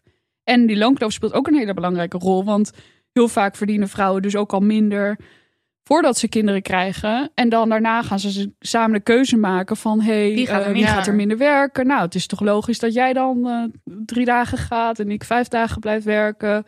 En zo, ja, word je daar Ja, dus geduwd, zeg maar. En ik heb ook wel gehoord van eh, collega's van vorig werk, waar bijvoorbeeld het eigenlijk ongunstig was. Dat uh, het was ook een gezin en ik werkte samen met uh, uh, de moeder. Ja. En zij zei: Het is eigenlijk ongunstig voor mij om te gaan werken, want we gaan er qua toeslagen ook heel erg op Ja. achteruit. Maar ik wil werken ook om Ja. sane te blijven. Dus dan lever je eigenlijk in. Dus je wordt echt aangemoedigd Klopt, om gewoon thuis te blijven. Ja, nou ja, in ieder geval om niet fulltime te werken. Het is heel erg ingericht inderdaad op dat anderhalf ja. verdienmodel. Dus, en dat dan meestal betekent een man die vijf dagen werkt en de vrouw een beetje ja. voor erbij, zeg maar. En inderdaad met die toeslagen en zo. Het is allemaal heel super ingewikkeld. Ehm, maar dat kan dus ook uitmaken dat je denkt, oké, ik ga een dag extra werken en netto levert het eigenlijk bijna niks op. ja. Dus dat speelt ook zeker een rol. En ik denk ook heel veel gewoon in de sociale normen, de omgeving, de druk, weet je wel. Van, eh, ja, heb ik ook zo'n voorbeeld in mijn boek. En ik heb het zo vaak gehoord, weet je, als een, een stel dat ik kende. En die hadden kinderen samen. En ze werkten allebei vier dagen. En elke keer als ze dat vertelde, als die man dat vertelde, zaten mensen, oh wauw, vier dagen. Goed. Wat goed van je. En met jouw baan. En kan dat. En elke keer als zij dat vertelde, was het van... Jeetje, vier dagen en je hebt drie kinderen. Oh, is het niet veel te zwaar? Bla, bla, bla. Dus dat is gewoon ook nog heel erg hoe ja, we denken. En ook waar Mhm. mensen heel veel commentaar op hebben. En worden mannen ook, die worden waarschijnlijk op hun werk over het algemeen misschien ook wel ontmoedigd om Ja. te gaan werken. Heel erg. Ja, Ook om verlof op te nemen en zo. Ook heel vaak dat de werkgever gewoon... Ja, nu is het wettelijk... Weet je wel, het is gewoon dat verlof is er. Dus we mogen het gewoon opnemen. Dus doe het ook vooral als je zit te luisteren. Maar heel veel... Ja, als je werkgever zegt van... Nou, is niet echt handig eh, voor je carrière. Of eh, ja, is voor mij heel lastig. Want ik moet vervanging zoeken. Weet je wel, ze worden heel erg ontmoedigd. ja. En soms, ja, ook... Ik hoorde ook via, via een man die, het, die ook nog extra verlof op wilde nemen. Die wilde gewoon echt een paar maanden. Nou, die keek ze echt aan alsof hij... eh, Dat kan niet. een ruimtereis wilde gaan maken. Of zo was echt zo van, waar heb je het over, weet je wel? En hij zei, ja, dat wil ik. Ga maar uitzoeken hoe het kan. Nou, uiteindelijk kon het. Maar Hmm. het is gewoon totaal niet gebruikelijk. En voor vrouwen is het gewoon, ja, standaard. Het is verplicht volgens mij zelfs. Ja, dus je Ja. echt tegen de stroom in. Als je, Ja. dan, wil je, dan wil je de boel eerlijk verdelen, maar je moet wel echt tegen de stroom in dan. ja. Dus. Ja. En we doen met z'n allen alsof het helemaal niet hoeft.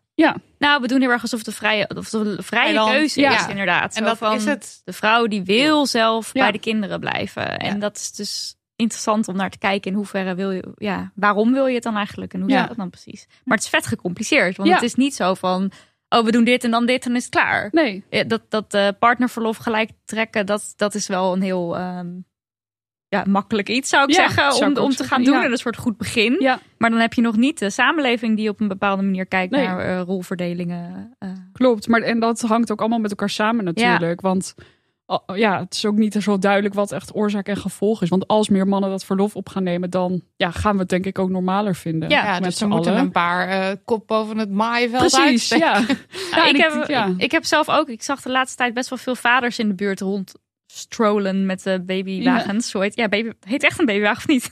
Een Kinderwagen. Ja. Oh, een babywagen. Toch wat een woord. Of draagzakken. En dat ik dan denk, oh wat goed. Dus ik ben Ja. zelf precies zo hoor. Het is heel, heel erg, maar ik ben precies zo. Hoezo is geld zo belangrijk? Ik bedoel, je wilt gewoon gelukkig zijn. Ja. Geld maakt, Geld niet, maakt niet gelukkig. gelukkig. Nee, dat klopt. Maar mijn moeder zegt altijd: geld maakt niet gelukkig, maar het helpt wel. Het is wel makkelijk. Het geeft je vrijheid. Het geeft je vrijheid. Ja, of mensen die zeggen, ja, maar ik vind het prima dit salaris. Ik, ik Ja. werk in de zorg en dit is wat ik krijg. Het is helemaal goed. Waarom zou ik meer Ja. krijgen? Ehm, Sophie. nee, ja, als, als je het prima vindt. Ik zou denken van, hoe- hoeveel is het dan? En eh, ja, er heerst ook een soort van taboe op, nou, sowieso over geld praten, maar Mhm. ook over eh, geld willen verdienen of Ja. zo. Of meer willen verdienen. Alsof het een beetje iets vies, Vies, is of ja. zo. En zeker als je je werk heel leuk vindt of heel belangrijk werk hebt, zoals in de zorg of in het onderwijs. Ja, eh, waarom zou je er dan ook nog eens goed voor betaald moeten krijgen, zeg maar. Nou, en daar maakt je werkgever ook gewoon misbruik van. Want die denken van, nou, Ja. al die enthousiaste mensen, weet je wel, met zoveel hart voor hun vak. Ja, Ja. die hoeven we dus ook niet goed te belonen. Terwijl ja. geld is natuurlijk wel belangrijk. Want ja, wat je ziet, weet je, heel veel. Je kan misschien zeggen, ja, maar het maakt me niet uit. En ik regel het gewoon met mijn partner. Ja, maar helaas, de realiteit is gewoon dat 40% van de relaties uiteindelijk uitgaat. Mhm. Eh, en dan wil je echt wel liever dat je financieel onafhan- onafhankelijk bent. Ja. En stel je bent op financieel onafhankelijk en je bent helemaal gelukkig met je salaris. Doe het dan dus, dus voor, de, voor het grotere plaatje. Namelijk dat je dus gewoon wel waarschijnlijk structureel te weinig betaald Ja. krijgt. En dat er nog steeds een loonkloof is. En ook doe het voor de, de greater good Ja, of zo. Ja, zou ik ook bijna denken. Want soms zeggen mensen van ja, maar ik heb al genoeg. eh, of ik kan alles kopen wat ik wil. Dan denk ik, ja, fijn voor je. Maar weet je, geld geeft je ook vrijheid. Je kan er ook tijd mee kopen. Je kan zeggen, oké, ik ga een dag minder werken. Of ik ga Mhm. een paar maanden onbetaald verlof nemen. Of ja, je weet nooit wat er in je leven gebeurt. Weet je, misschien kan je op een gegeven moment niet meer werken of niet meer zoveel. Dus het is gewoon fijn om die buffer te hebben. En ik probeer ook te denken van ja, wat gebeurt er anders met dat geld? Ik doe zelf ook wel eens opdrachten voor grote bedrijven en zo. En dan denk ik van, oké, ja. Weet je, so- ja, dan kun je gewoon veel vragen. En soms denk ik van, oh my god, het is bijna gênant, weet je wel, wat ik hiervoor vraag. Maar dan denk ik, ja, wat gaan ze er anders mee doen? Ja, Ja. gaan ze het aan hun eigen aandeelhouders uitreiken, weet je wel? Of ze gaan eh, nog meer nutteloze projecten verkopen. Ja, geef het dan maar aan mij, weet je.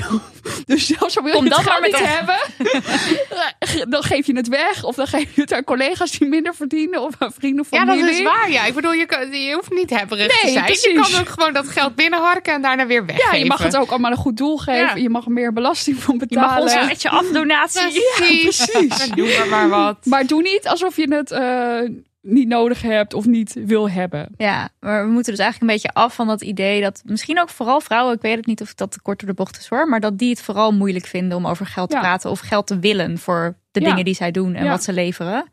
Dan zijn het hebberige heksen. Ja, Ja. Ja, en, en eh, maar het is. Nee, dat gaat. Ja, maar, maar het is wel zo dat vrouwen er gemiddeld even vaak om vragen, Ja, toch? Gewoon klopt. om. Ja, het onderhandelen. Als ze onderhandelen, Onderhandelen, ja. dat ze dan. Want, want eh, een argument is vaak ook. Nee, maar je, je, je- vrouwen onderhandelen niet. Ja. Die, moeten, die moeten wat meer assertiviteit Ja. tonen. Come Eh, maar on. Dat Ja. is dus niet zo, Nee. want ze doen het al. Ze doen het al. Ja, er is in- heel veel onderzoek naar gedaan. En vroeger waren ook inderdaad van die boeken. Zeiden, oh ja, en vrouwen vragen het ook niet. Dus het is hun eigen, Eigen schuld. schuld. Ja. Nou, nu is er steeds meer onderzoek waar inderdaad dit uit blijkt. Van ze vragen het even vaak, maar ze krijgen het minder vaak. Natuurlijk. Ja, natuurlijk, want minderwaardige wezens. Eh, ja, en, dat, en ik denk dat dat ook heel vaak heel subtiel gaat. Dus het is ook niet zo dat, we- weet je, ook als je werkgevers vraagt van wil jij vrouwen minder betalen? Nee, nee, natuurlijk niet. Nee, we zijn heel erg voor gelijkwaardigheid, weet je wel. Nee, dat doe ik echt niet. Maar ja, we hebben allemaal onbewuste, nou, bij sommige mensen zijn ze onbewust, bij sommigen wel bewust, vooroordelen en gedachten over hoe ja, de wereld in elkaar zit. En al die beelden van, oh, zij is vast niet de kostwinner, weet je wel. Haar man heeft vast wel een goede baan. Die hebben we allemaal. Ja. En dat beïnvloedt gewoon mensen, ook tijdens een onderhandeling. Ja. En ook hoe hoog je mensen inschat. Dus heel vaak wordt er bij, ik zeg als van, ja, vrouwen krijgen gewoon net iets sneller het nadeel van de twijfel. En mannen net iets sneller het voordeel van de twijfel. En ik zie dat ook in verhalen die ik hoor van mensen. Weet je, bij vrouwen wordt er zo vaak gezegd van, ja, maar we weten niet of je het wel echt kan. Dus we doen je eerst nog een jaartje in de aanloopschaal. Of eh, ja, weet je, ga jij nog maar eens één heel goed eh, project leiden. En als dat dan goed gaat, dan krijg je je promotie. En dat het bij mannen niet. Nee, bij mannen, ja, inderdaad aan het lijntje gehouden. En ook heel erg van, laat het maar zien, Ja. bewijs jezelf. En bij mannen wordt er meer geloofd in het potentieel van, nou, Weet je, goede vent. eh, ik denk dat hij het wel kan. Ja, het is toch ook met vacatures dat mannen sneller denken dat ze een vacature... Ja, die dat- worden gewoon, die, die schatten zichzelf al heel, heel hoog in. Gewoon omdat ze zo opgevoed worden. Met Ja. De wereld ligt aan je voeten. Ja. Je kan alles. Ja, Een en beetje- andere mensen doen dat dus ook. Ja. Bevestigen dat ook. Ja. Ja, En, want we hebben het nu net over vrouwen, maar dit geldt ook voor mensen van kleur, eh, LGBTQ-plussers. Dus het is niet, want het is nu even heel erg op het vrouw ja, gericht. ja, ja. Maar het is natuurlijk veel breder dan Zeker. dat, dit, Ja. eh, dit Ja. probleem, eh, racisme. Dus als je een vrouw van kleur bent, dan Mensen delf je met een twee- beperking. Ja, maar dan Ja. delf je dus twee keer het onderspit. Absoluut. Want je bent een vrouw en je bent van Ja, kleur. en dan eh, verdien je ook nog minder dan ja. witte vrouwen. ja. ja. Ja, Ja. en word je nog meer onderschat.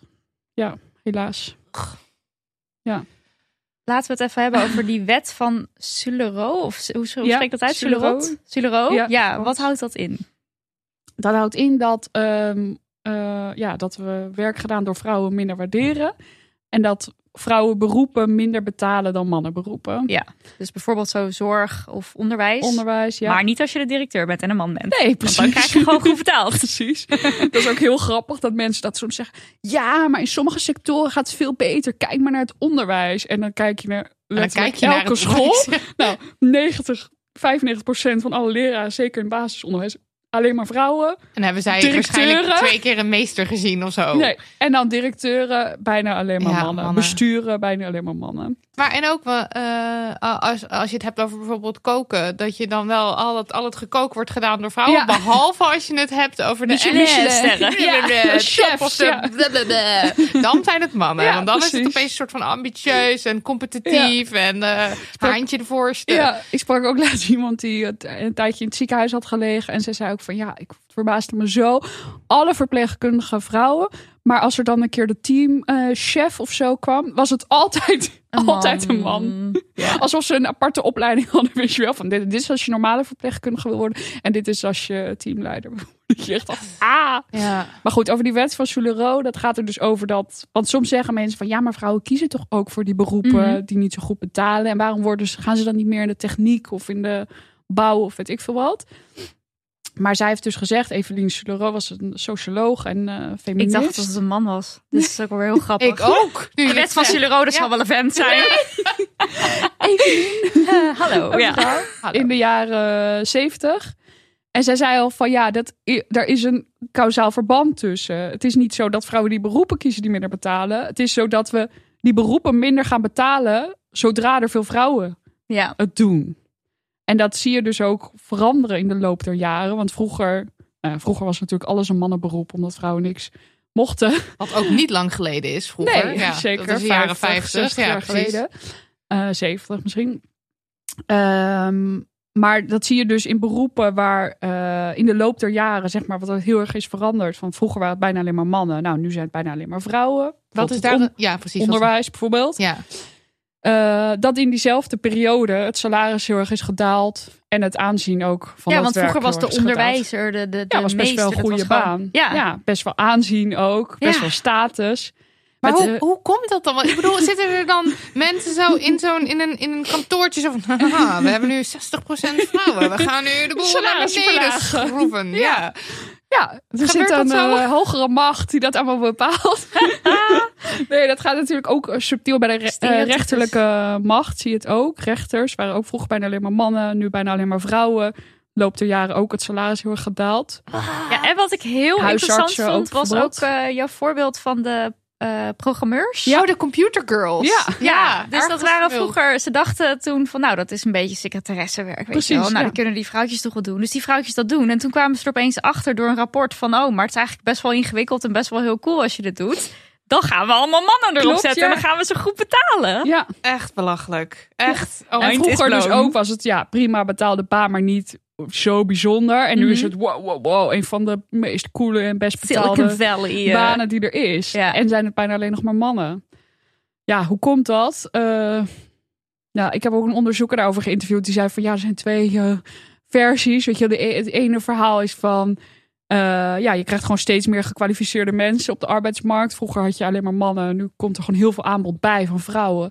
Nou, als het aanbod stijgt en de vraag blijft hetzelfde, dan kan de prijs dalen. Dus kan het salaris. Je kunt gewoon minder gaan betalen, omdat je gewoon veel meer keuze hebt. Oké, ja. Mm. Mhm. Ja, ik ben niet overtuigd, want andersom Nee. zie je dat niet, denk Nee, en het gaat ook voor heel veel sectoren helemaal niet op. Ja, Want precies. weet je wel, er is een mega groot tekort aan verpleegkundigen en aan leraren. En Ja. alsnog betalen we ze heel weinig. Dus het is een beetje theoretisch eh, gedachte. Ja. Mwah. Nee, nee. Volgende. Nou ja, en wat hij ook zei is van ja, en, en vrouwen eisen ook meer flexibiliteit. Dus weet je wel, ze willen graag eh, deeltijd of thuiswerken of dat soort dingen. En dan zou je ook als werkgever kunnen zeggen van ja, is prima, dat geef ik je, maar dan betaal Maar ik je wel wat je minder. in flexibiliteit Ja. eigenlijk. In een soort randvoorwaarden. Maar wat hij ook zei, en wat denk ik de belangrijkste reden is, is gewoon ja, we waarderen gewoon het werk gedaan door vrouwen minder. Ja, dat is gewoon heel want ik zit ook te denken, als je basisschooljuf bent, eh, wat flexibiliteit. Nee, Jij moet gewoon werken. Nee. Je kan niet zomaar op Nee, maandag vrij nemen als dat je werkdag is. Maar het is gewoon dat we vroeger dachten van, oh wow, eh, onderwijzer, ja, echt heel moeilijk eh, beroep. Dat eh, kunnen alleen maar mannen. En op een gegeven moment zagen we, oh, vrouwen kunnen het ook. Nou ja, Nou, zo moeilijk het kan het niet zijn. Ja. Dus we betalen het is- ze ook wat minder. Ja, en, en als je gewoon aan de zorg denkt en aan, aan het onderwijs en eh, in verhouding tot, eh, weet ik veel, het, het bankwezen of Ja. zo. Dan je, je, je, ik, tenminste, ik maak dan ook inderdaad de, de indeling van, oh, stoer en weet ik veel, Ja. zacht of zo. Ja. Geen idee. Gewoon ah, dat ik gelijk, en ik ben me daar heel erg van bewust. nee, maar Ja, dit hoor je maar toch heel je vaak wel, van, maar mannen die leggen de straat. Ja. Ja. En dat is pas echt zwaar Ja. werk. Ja. En daarover schrijf jij ook van, nou, Ja. voor de klas staan of zorgen. Dat Ja. is nogal zwaar. En dat is nogal wat. Ja. Ja, en dat is inderdaad ook heel interessant. Dat is ook eh, in eh, Nieuw-Zeeland willen ze ook een wet daarvoor gaan maken. Want dat wordt inderdaad heel vaak gezegd van ja, maar mannen doen ook eh, ja, straten maken en vuilnismannen. En dat is ook lichamelijk en fysiek heel zwaar werk en eh, onregelmatige tijden en bla bla bla. En in Nieuw-Zeeland hebben ze gezegd van ja, klaar met al deze bullshit. We gaan gewoon op objectieve criteria waarderen hoe zwaar een bepaalde baan echt is. Hmm. Wat voor opleiding heb je nodig? Hoe, weet ik veel, hoe is het fysiek? Hoe zijn de roosters? En dan kwamen ze dus achter van, oké, gevangenisbewaarder, wat bijna alleen maar mannen zijn, lijkt eigenlijk best wel op ehm, dat je verzorgende bent in een verpleegtehuis. Want, Als je dat gewoon helemaal objectief Ja. naast elkaar legt. want daar- allebei eh, fysiek best wel zwaar, beetje hetzelfde opleidingsniveau. eh, allebei eh, s s'avonds en eh, nachtdiensten, Mhm. weekendwerk, dit en dat, grote verantwoordelijkheid, bla bla bla. Oké, alleen waarom krijgt die ene dan, die gevangenisbewaarder, bijna twee keer zoveel betaald als die ander? Ja, omdat Oh, het wauw. mannen zijn. Ja. En toen zijn ze dat dus helemaal gaan. ehm, volgens mij hebben ze via de vakbond toen een rechtszaak aangespannen. Moet die thuiszorgorganisatie of die zorgorganisatie super veel geld eh, betalen aan al die. eh, Om dat recht te Om dat trekken. recht te trekken. goed. Ja, En, en is het ook zo, ehm, ik weet niet of hier onderzoek naar is gedaan, maar als er, waarschijnlijk wel, als er eh, een vacature is en daar komen sollicitatiebrieven op en er, er wordt verder geen eh, naam of geslacht of iets aan verbonden, maar je kijkt alleen, worden er dan, worden vrouwen en mannen dan 50-50 aangenomen? Of weet je dat niet? oef. Ik heb geen, eh, dit komt Ja, Zeer specifieke vraag. ik vind 50-50 aangenomen, weet ik niet. Nou ja, maar of eerlijker. ja, nee, het is sowieso wel. eerlijker. Ja, in ieder geval voor man-vrouw weet ik niet zo goed. Maar in ieder geval voor afkomst en de culturele achtergrond is er heel veel onderzoek naar gedaan. Mhm. Want er is gewoon een mega veel arbeidsdiscriminatie op basis van naam. Van je naam, als je Ja. niet een, een oer-Hollandse naam Ja. hebt, dan, eh Dus dan ja. dat eh, als je een oer-Hollandse naam hebt, stel je heet Peter en je hebt een strafblad, en dat staat op je Oh ja, cv, heb je meer kans om te worden uitgenodigd dan als je Mohammed heet. Je hebt precies hetzelfde cv en je, hebt geen strafblad. Dit is echt Je- zo kut, ja. Oh, Ja. wat een kut, kut gegeven Ja. is dit. Zeg. En meer Peters die, eh, wat was het, bestuurder ja, zijn. Vrouwelijke CEO's, Ja. toch? Ja. Oh, echt. Zo... bleh. Ja, dus dat. En eh, er zijn nu ook wel steeds meer organisaties die dan anoniem solliciteren invoeren. En dat ja, Ja. blijkt absoluut te, te helpen. Te werken, Ja. Want ja, als je het niet weet, dan kan je ook niks met die informatie. En hoe zit het nou met die babyboete of dat zwangerschapsverhaal? Je zit natuurlijk zelf nu middenin. Ja, Ik weet niet of het dan ook extra je aandacht heeft misschien. Of Ligt dat- de babyboete al op de mat? Ja, hoe, hoe werkt dit? nee, ja, nee, die krijg je niet. eh, Want je leest de brief best wel- van de Rijksoverheid. Nu is het zover. betalen. Maar je leest best wel vaak zo van... Ja, maar vrouwen die eh, doen het vet goed in het hoger onderwijs en Ja. zo. Die gaan vet goed, maar dan worden ze zwanger. Ja, en dan, eh, gaat het mis. Ja, Ja, why? Hoe? why? Ja, omdat die mannen niks, eh doen, Niks doen. eigenlijk. Ja, dus bij vrouwen neemt het inkomen gemiddeld uit mijn hoofd 46% af nadat ze een eerste kind krijgen. En bij mannen blijft het ongeveer gelijk. En dit heeft wel echt te maken met parttime, toch? Dit is niet dat het verrekend is en... Eh, ja, nee, dat is dus het totaalbedrag. Ja, Ja, ja. Dus dat heeft te maken met parttime. Maar ja, dat heeft ook meer kanten, weet je wel, van oké, je promotie eh, wordt uitgesteld. Of ja. Ja. we geven je maar geen Geen salarisverhoging. managersfunctie. Want eh, ja, je bent toch op verlof geweest. ja. Dat soort dingen ook. Oh, dat wordt dan als, als, als argument gebruikt om niet je promotie te geven. En Of jij zo. hoeft toch niet mee te doen aan die cursus, want je gaat toch op eh, verlof. Ja, Dat soort dingen. Oh. Dus worden gewoon ook ja, kansen ontzegd, zeg maar. En, en dan op een gegeven moment denken vrouwen soms ook van, nou ja, oké, als ik toch niet dat allemaal kan doen. En ook waar we het eerder al over hadden, ja, mijn vriend verdient toch al meer. Nou ja, dan ga ik maar twee dagen minder werken. Ja. Weet je wel? Dus dat hangt ook allemaal met elkaar samen. Ja. Ja, je moet ook keuzes maken natuurlijk. Hoeveel, hoeveel conflict en stress en zo wil je Ja. als je, als je elke stap die je moet nemen moet bevechten. Is Absoluut. natuurlijk ook hartstikke kut. Ja, en ook nog in een fase van je leven, weet je wel, dat je misschien denkt, ik- soms dan spreek ik wel als vrouwen dat gewoon echt een super duidelijk geval van zwangerschapsdiscriminatie is. En dan zit ik van, oh my god, weet je wel, je moet het gaan aanvechten, je moet naar de rechter. En ze zo, ja, hallo, weet je wel, ik ben nu eh, zoveel maanden zwanger, ik heb wel wat anders aan mijn Ja, hoofd. we geen zin in. Eh, laat Dus maar eigenlijk zitten. zou het ook helpen als we dit veel makkelijker, als we die mensen dus veel makkelijker zouden kunnen helpen. Ja, Dus dat je ergens kan aankloppen en dan hoef je Ja, alleen maar te nee, zeggen dat en dan doet kan iemand wel. anders helemaal voor jou regelen. Ja. ja. nou, dus als je luistert, als je hiermee te maken hebt, Ja, Dat kan je dus bij het College van de Rechten van de Mens. Kan je best wel makkelijk eh, melding van maken. En je hebt ook de vrouwenrechtswinkels in Scoort, bureau Clara Wigman. Er zijn best wel veel instanties. Ehm, maar ja, heel veel vrouwen weten het niet. Of die nee. denken En waar van, begin je in Ja, waar hemelsnaam? moet ik beginnen? Maar weet dus dat kan. Gratis ook, laagdrempelig. Hm. En zij gaan het dan voor je uitzoeken. Oké, nou dat is echt goed om te weten. Ja. Ja. Ja. Stom gesprek. Ik haat hoor. alles. Ja. En eh, hoe zit het nou met die eh, yoga-vrouwtjes? Die de hele dag yoga liggen te doen? Heeft dat Ja. nog effect? Nou, dat is eigenlijk de oorzaak. Ja, want dat, dat lees je natuurlijk ook hè, op de twits. Ja, Twitter is dat dit. nog even. Ja. zij zijn de grote schuldigen. Zij drinken die, die, koffie eh, Ja. die almachtige groep waar jij het net over had. Ja, precies. Die, eh, dat zijn de yoga-vrouwen. Ja, Ja. ja. dat, die, die hebben het allemaal. Die eh, zitten allemaal in dat kantoortje Ja. zo. De salarissen te bepalen van iedereen. En de babyboetes uit te delen en zo. ja. Nou, wel echt een enorme plot twist zijn als dat het, eh, de oorzaak was van de loonkloof. Ja, Mensen op een yogamatje. ja. Maar dit is natuurlijk onzin. Ja. ja het Dat is die, onzin. eh, ja. En het is ook, ja, ik word er zo moe van. Het is ook zo'n heel onrealistisch beeld van de werkelijkheid. Zeg maar natuurlijk, er zijn vast vrouwen die... Ja, natuurlijk Yoga zijn er doen. vrouwen die aan yoga doen en Ja. mannen ook. Ja. En er zijn ook vrouwen die deeltijd werken en die aan yoga doen. Maar nou, ten eerste denk ik dat het heel problematisch is om zo'n dit hele probleem, als je ziet hoe complex het is, hoeveel kanten eraan Ja. zitten, om dat zo te individualiseren. Dan denk ik, ja, wie in hemelsnaam help je daarmee? Weet je wel, we gaan het nooit oplossen op deze manier. Het is misschien. Nou ja, volgens sommige mensen gaan we het dus wel oplossen. Want die Ja. mevrouwen moeten van hun yogamatje afkomen Ja, en, En gaan meer werken. Ja. Ja, Dat en is dan de oplossing die ze aandragen. volgens sommige mensen. En, eh, maar, ja, en, eh, en, wa- en want hij, hij zegt dan dus ook van, ja, want mensen komen dan met eh, nee, maar vrouwen werken en onbetaald werk en kinderen. En, en hij komt dan met eh, nee, maar ook alle, eh, wij zijn, we lopen voorop in het aantal deeltijd werkende vrouwen, ook zonder kinderen. Ja, vrouwen werken graag. Mensen sowieso in Nederland werken graag deeltijd, toch? Ja. vergeleken met Mannen ook. Ja. In heel veel landen bestaat deeltijdwerk ook niet eens. Dus ik heb een tijd in Spanje gewoond en dat Daar werkt iedereen gewoon vast een aantal. Ja, en dat moet ook, want anders verdien je niet genoeg om eh, rond te kunnen komen. Weet je wel. En, en ook in heel veel banen, weet je wel, misschien wel als je in de horeca of in de supermarkt of zo kun je wel deeltijd werken, maar heel veel ja, meer hoogopgeleide banen, zeg maar, dat bestaat gewoon niet. helemaal niet, om dat in deeltijd te doen. En stel iedereen gaat hier fulltime werken. Is Ja. dat dan de oplossing? Ik ga, Nee. Wat is dan, wat gebeurt Nee, want er dat dan? zie je dus ook, dat ik wel grappig vind, is dat in Nederland altijd wordt gezegd, ja, een deeltijdcultuur, bla bla bla. En toen ik in Spanje was bijvoorbeeld, dan zeiden ze maar, ja, we hebben zo'n macho cultuur en daardoor lukt het allemaal niet, weet je wel. En dan zie je dus heel veel vrouwen die voltijd werken, ja, die komen nog steeds niet aan de top en ze verdienen nog steeds minder, weet je wel. Dus het probleem is veel groter dan alleen maar Ja, Daar dus eh, niet alleen dat deeltijdwerk. Ja. En ook wat mensen heel vaak vergeten bij te vertellen, is dat dat deeltijdwerk heel belangrijk is geweest in de arbeidsparticipatie van vrouwen. Dus wordt vaak vergeleken met andere landen van ja, maar daar werken ze allemaal voltijd. Ja, maar er zijn ook veel meer vrouwen die helemaal niet werken, Oh ja.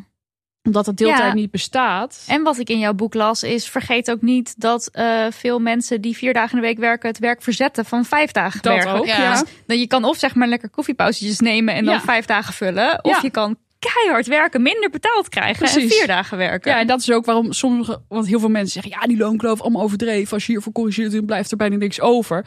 Ik denk eerlijk gezegd dat het omgekeerde waar is. Dat als je echt gaat kijken naar hoeveel werk eh, mensen toevoegen, wat ze daadwerkelijk aan het doen zijn de hele Ja. dag. Ik heb laatst ook nog een artikel geschreven over bullshit jobs en cruciale beroepen. En ja, dat bullshit jobs overwegend door mannen worden gedaan en cruciale beroepen overwegend door vrouwen. Ze zeiden ook op, toen jij stage ging lopen, zei ze ook van, nou, je kan hier een derde van de mensen Ja, wegsturen, er gebeurt niks. Ja, maar, en dat is ook gewoon zo. Ja. En ik ben bij zoveel bedrijven geweest over de jaren. Dat ik denk, ja, tuurlijk kan dat.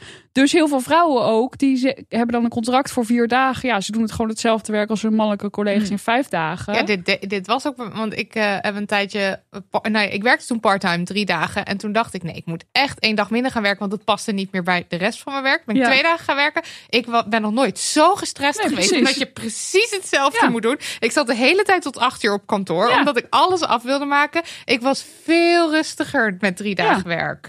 En dat, maar dat gaan mensen ook gewoon doen. Want ze zijn, hebben verantwoordelijkheidsgevoel en weet ik het. Dus ik snap helemaal hoe Ja. het werkt. ja. Ik denk dat we door moeten naar het stuk hoe dit op te lossen helpt.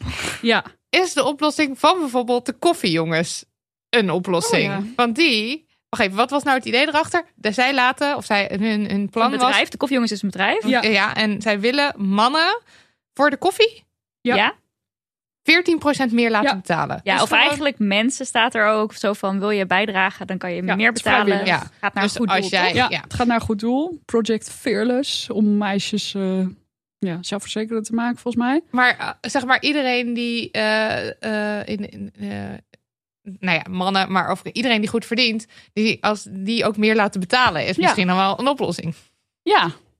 Eh, ik vond het wel een. eh, Maar ja, laten graag grappige vrouwen meer betalen, pink tax. Ja, precies. Meestal, het was ook wel grappig om te zien. Ze hadden superveel reacties. Ook allemaal boze klanten. Mensen die hun eh, abonnement, abonnement, hadden opgezegd en zo. Toen hadden ze mij gevraagd om een blog te schrijven. Om een beetje de belangrijkste mythes rondom de loonkloof uit te leggen. Nou, weer een heleboel mensen boos. Ja, en waarom kijk je dan alleen naar gender? Bla, bla, bla, bla, bla.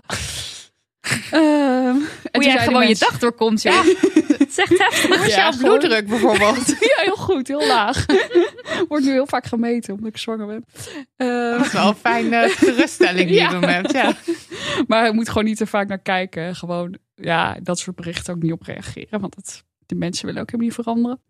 Maar ehm, is dat een oplossing? Ja, nou, ik denk niet permanent. Ik denk Nee. uiteindelijk, Meer om misschien iets aan de kaak te stellen. ja, daarvoor is het heel goed, denk ik. Wel om het onder de aandacht te brengen. En ook om te laten zien hoe grappig het is. Hoe mensen dan reageren. Ja, dit is oneerlijk. En als je dan zegt van, ja, maar vrouwen verdienen ook veel minder. Ja, Nee, maar dat, dat, is niet logisch. Ja, of het is logisch, of het is niet waar. Of de cijfers kloppen niet. Ja. zeg maar, ja. Dus ehm, nee, ik denk de oplossingen waar ik ook veelvuldig over schrijf in mijn, in mijn boek, dat het Mhm. heel erg bij de overheid ligt. En ook wel bij werkgevers. En dat er gewoon echt structureel dingen moeten veranderen. Weet je, zoals dat ouderschapsverlof of Mhm. partnerverlof. Dat het gewoon gelijk moet worden voor alle ouders. Ehm, eh, die loonkloof, weet je, er moet gewoon veel strenger op gecontroleerd worden. Want het is al lang verboden. Maar het gebeurt gewoon in werkelijk iedere organisatie. En ze zeggen gewoon allemaal van... Ja, maar we hebben het al een keer onderzocht en er was geen loonkloof. En dan zeg ik, oké, mag ik dan de resultaten Cijfers zien? Ja, en dan Ja, ingewikkeld, zo lang geleden, bla Afgebrand. bla. Ja, archief is ja afgebrand. privacy, weet je wel, HVG kan niet. En dan denk je, mhm, ik weet al genoeg, weet je wel. Dus meer transparantie daarover en ook gewoon echt meer verplichting om daarover te Ja. rapporteren. Ik denk dat dat heel belangrijk is. En er is een land waar, dat, waar het andersom is, toch? Waar de bewijslast... IJsland Maar ook. ook. IJsland. Ja. IJsland. Tuurlijk. Oh, IJsland. Ik zou nu willen uitbarsten in het IJslandse volkslied, maar helaas Ken ik niet. niet? Oh, maar die kunnen we hier wel even implementeren.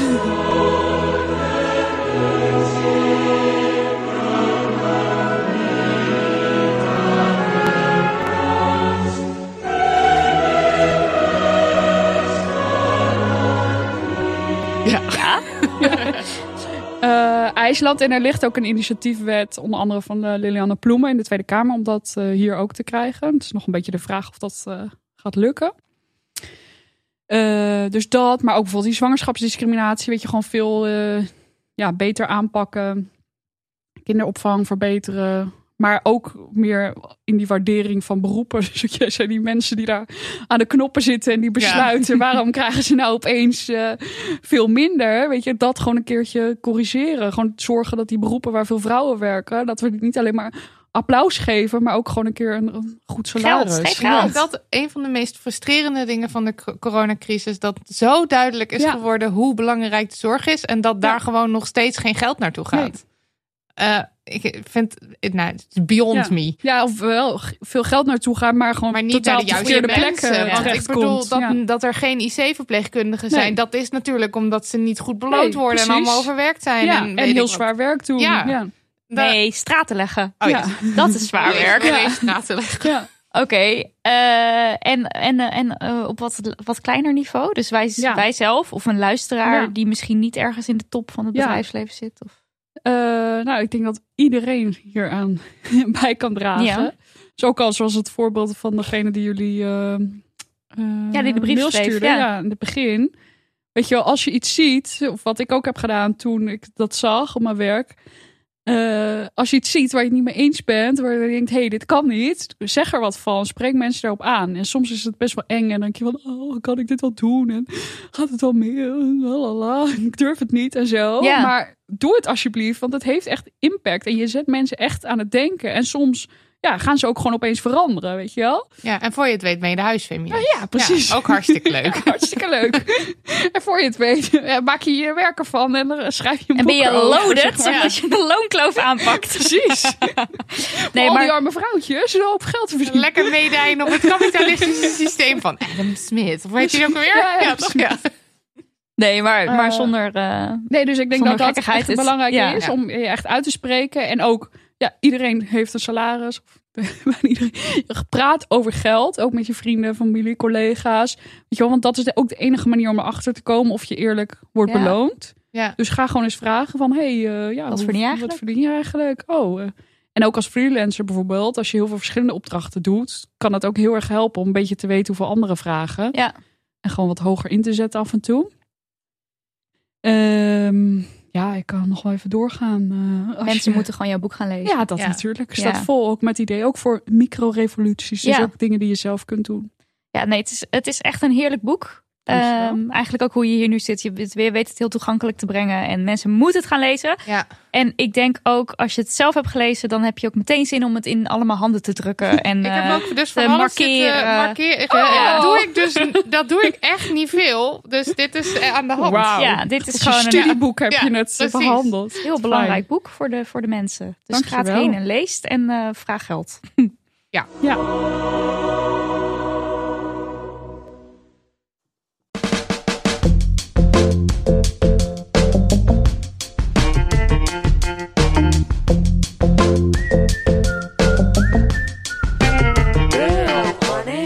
En dan zijn we alweer aan het einde gekomen. Sortiment, afsluiter, de Damn Honey Yes en No. De tranentrekker. Ja, en we hadden net al een tranentrekker en daar komen nog wat tranen bovenop. Nidia.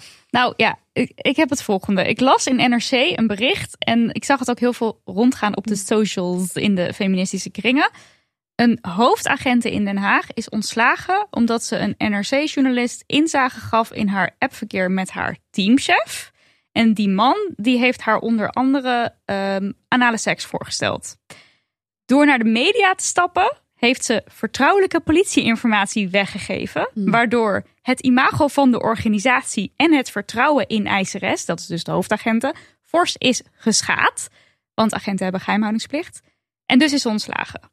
Nou, ik dacht meteen, Ja, echt. what the fuck? Ja. Hoe kan dit nou? Ja.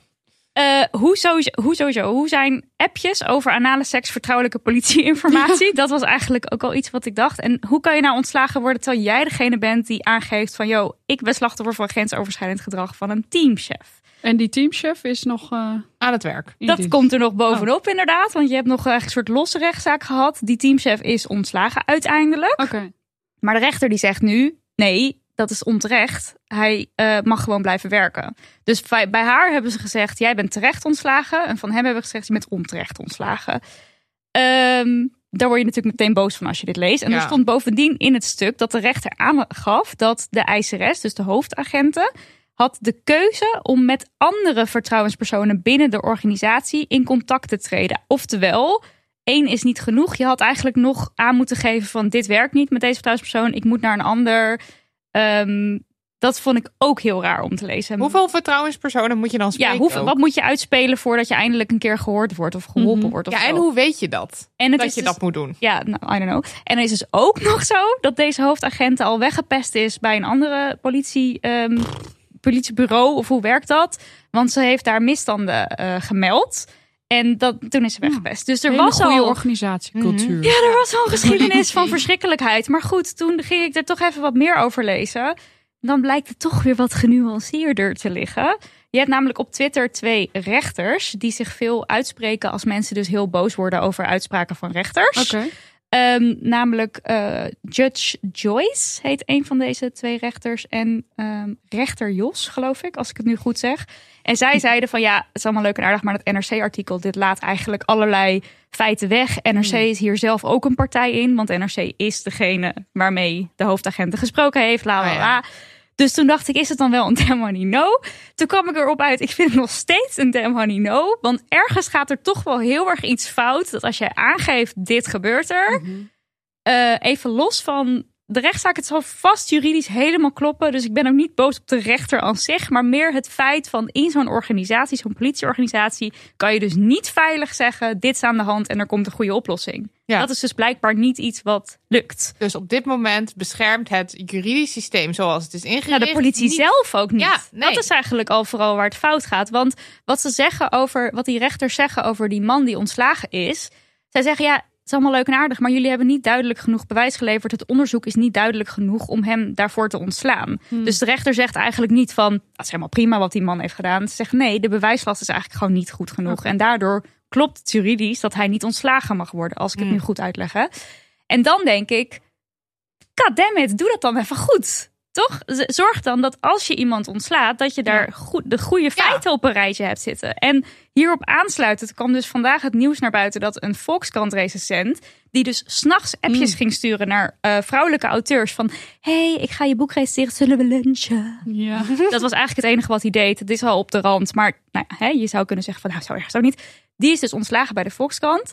Nou heeft de rechter daar ook over gezegd dat is niet terecht. Plus hier heb je vier ton. Nou, ik val van mijn stoel als ik het hoor. Maar ook hier was weer dezelfde situatie. De Volkskrant heeft niet duidelijk genoeg bewijs kunnen leveren. Dus het lijkt een beetje van bedrijven die ehm, horen dan in de pers dat zo iemand kut is. Die schieten in de stress, ontslaan iemand. En dat is dan zo slecht geregeld. Dat vervolgens je weer allemaal geld moet gaan geven en weer terug in dienst. Ja. En Oh, ik was echt zo. Ik zat de hele tijd te zuchten toen ik dit allemaal aan het lezen was. En Daniel was echt zo van: wat is er aan de hand? Vertel het eens, meid. Want het was zo frustrerend. Ja, beschermt denk ik gewoon echt- niet de mensen die de hulp nodig hebben. Nee, want kijk, die recensent die gaat er dus nu met 4 ton mensen. Weet je hoeveel geld dat is? Nou, 3 ton lopen vrouwen mis gemiddeld in hun jaar, eh, in hun leven, In hun eh, leven, door de ja. loonkloof. Maar eh, zoveel geld. Terwijl die vrouwen die dus, oké, ze zijn niet geschaad als in eh, dat er echt misbruik was. Maar het is wel heel vervelend als een recensent s'nachts jou dat gaat sturen. En je wordt toch in een bepaalde positie geplaatst. En die Ja. vrouwen krijgen niks. Nee. Dus dat is gewoon pech. Dat is gewoon de situatie. Maar, en dit is, eh, jij schrijft ook in je, Sophie, jij schrijft ook in je boek over macht. Ja. Maar dit is dus, Dit is hier worden de, daarvan. de machtigste mensen, Ja. de mensen die hier aan de macht zijn, die worden beschermd, krijgen ook nog eens een zak geld mee, worden weer aangenomen. Ja. Er, op geen enkele manier worden hier de mensen, zeg maar, die de lul zijn, geholpen. En diegene kan dan wel gaan zeggen, ja, maar het is echt de cancel culture. En eh, je mag ook helemaal niks meer zeggen. Tegenwoordig, je wordt gelijk ontslagen. Cancel culture bestaat niet. Ja, het is heel, eh, ja. Ik, Vermoeiend Ja. en, en, en, en alles. Maar en ook- Maar het is ook best die- wel lastig volgens mij niet om eh, te verdedigen, maar voor werkgevers. Ik, weet, ik heb ook wel eens dit soort casussen van dichterbij gezien. Mhm. En dat dan ook iemand ontslagen werd nou, vanwege grensoverschrijdend gedrag. En Mhm. dan uiteindelijk toch nog eh, zelf bijvoorbeeld een afscheidsmail kon sturen aan alle collega's. Waaruit het leek alsof. Dus er niks aan de hand Nee, was. en alsof het zijn eigen beslissing was. Van, Oh, oh, ja. ik heb een leuke nieuwe baan gevonden. Terwijl heel veel mensen wisten wat er wel echt aan de hand was. En die zaten van, hoe kan dit? En lalala. Ja. Maar het schijnt ook dat, ja, ik weet niet hoe het dan juridisch allemaal ligt. Maar dat soms ook die mannen er dan mee dreigen van... oké, maar als jullie dit naar buiten brengen, wat er echt Dan- gebeurd is... dan ga ik jullie En aanklagen. juridisch gezien sta je blijkbaar sterk. op het moment dat ja. er niet genoeg bewijs Want was dan en is het smaad. En Oh, dat ja. zo'n werkgever dan denkt van... oh, oké, Laat eh, laat maar zitten, weet je wel. Je bent in ieder geval weg. Ja, de protocollen of alle, het is er gewoon niet op. Nee. Het, is nog, het is er nog niet. We zijn Nee, er gewoon we nog zijn lang er niet. echt Nee. nog lang niet. En het is gewoon een heel groot probleem. Dat zie je gewoon dat elke keer weer dit soort verhalen Ja. naar boven komen. Weet je wel, bij de politie, bij de brandweer. ja, bij de politie en de brandweer is het inderdaad ook al eerder gebeurd. Maar Dus- ook zoveel organisaties waar dit gebeurt. Nou, eh, ja. Bedankt. Heb jij nog iets leuks? Ja, ik heb zelfs iets superleuks. Nou, Eh, namelijk, eh, ik wil eventjes een event pluggen wat wij gaan, eh, wat wij hosten. En we, we ehm, maken op vrijdagavond, 12 november, organiseren wij in samenwerking met theatermaker Rickert van Huisteden. Dat is de bedenker van de geweldige show Boys Won't Be Boys. wacht heel even hoor, want Boys Won't Be Boys is nog aan het spelen. Ja, ga Ik daarheen. heb posters gezien en het is echt, ik ben er geweest, het is zo fantastisch. Dus neem al je vrienden mee en ga daar alsjeblieft nog even snel heen, nu dat dus nog kan. Ja, ik moet het dus Dit nog is een zien. Ik kan niet wachten. Ja. Ja. Dus Boys Won't Be Boys, fantastisch. Love you, Rickert. Eh, en eh dus met Rickert samen en met theater eh, CC Amstel in Amsterdam. En ehm, we organiseren een avond over seksuele vrijheid. En die avond heet Becoming a Horny Feminist. En het is onderdeel van ehm, eh, een reeks avonden die Rickert maakt in samenwerking met CC Amstel. En die reeks heet Becoming. Ehm, we hebben even gevraagd wat, nou, wat zijn de bewe- beweegredenen van jou om die reeks te maken. En daarover zegt hij dit. Het viel mij op dat op events alle letters van het LHBTIQA alfabet vaak los van elkaar verzamelen. En al helemaal los van mensen die zich als hetero identificeren. Terwijl we juist zoveel van elkaar zouden kunnen leren. En niemand heeft maar één identiteit. Ik wil dus graag een safe space organiseren waar iedereen welkom is en we elkaars identiteit niet bevragen, maar juist vieren. En CC Amstel is de perfecte plek daarvoor. Elke maand is daar Pride Maand. En ik vind, het in, ik vind dat inhoudelijkheid heel feestelijk kan zijn, dat diepgang heel liefdevol mag zijn en dat we ons kwetsbaar op mogen stellen naar elkaar. Nou, wij hoorden dit, vielen flauw en daarna dachten we, hallo, ja, we willen heel graag samenwerken. En Ja, let's go. Let's go. Eh, ze noemen eh, Becoming een, of Rickert noemt Becoming een fluïde bubbel vol diepgang. Ehm, andere thema's bijvoorbeeld zijn eh, Black Pride, intersex, eh, healing, trans en love. Nou ja, goed. En wij hebben dus ja, seksuele vrijheid, becoming a horny feminist. Wij trappen de boel af. We zijn de eerste. Ehm, het programma wordt as we speak samengesteld. Dus ik kan niet heel erg in specifieke details treden, maar verwacht het doorbreken van taboes, gesprekken over consent, eh, over queer seks of wat seks eigenlijk is, eh, burlesque shows, paaldansen, nee tegen slutshaming, eh porna, porno, tepelkwastjes, weet ik het. En voordat je nu denkt, "Hu, die- die wil ik allemaal niet. En wel één ding kan ik denk ik toch wel zeggen, toch? Want het idee is dat Ja. Ellen Laander gaat zijn. Ja, het idee is dat Ellen aan gaat zijn. Maar goed, ja, we weten dat ze ziek is. Ja. Dus dat is afwachten. Maar het idee, dat vind ik al helemaal genoeg gek. reden om te willen komen. En om ook gewoon, dan weet je al, met de inhoudelijkheid zit het helemaal toppie. En eh, als je nu denkt, hu, seks, uh, tepelkwastjes, dat hoef ik allemaal niet. Is ook is niet erg. Kom vooral nog steeds, want je moet altijd niks moet. al- Je moet altijd alles zelf weten. Maar het idee is dus wel dat je in een volledige safe space bent. Dus dat je helemaal kan zijn wie je bent. eh, de- de- dat je niet gejudged wordt. Dat het gewoon helemaal fijn is. Ja, en we Ehm, hebben dus bedacht dat als je binnenkomt, Ja. Dat er een speciale ruimte is waar je om kan kleden. Als je wil. Als je het fijn vindt, kan dat. En wij gaan natuurlijk all out met tepelkastje, whatever, whatever. Want wij vinden dat gewoon heel leuk. Maar als je dat dus spannend vindt, dan zou je dat ook nog later kunnen doen. Maar je, of je vindt het niet spannend en je denkt, oké, waar, waar ga ik kaartjes kopen? Want Ja. ik wil dit. En dan neem dan vooral je glitters of een, of Alles een mooie... mee. Ja, Ja. mee, al- neem alles mee. Ja. Ja. En ga, nou, ja, We gaan ga echt all out, want we gaan ook dansen. Ja, maar het is zo, we gaan ook dansen. Daar eindigen we de avond mee en een DJ en weet ik wat. En heel veel glitter.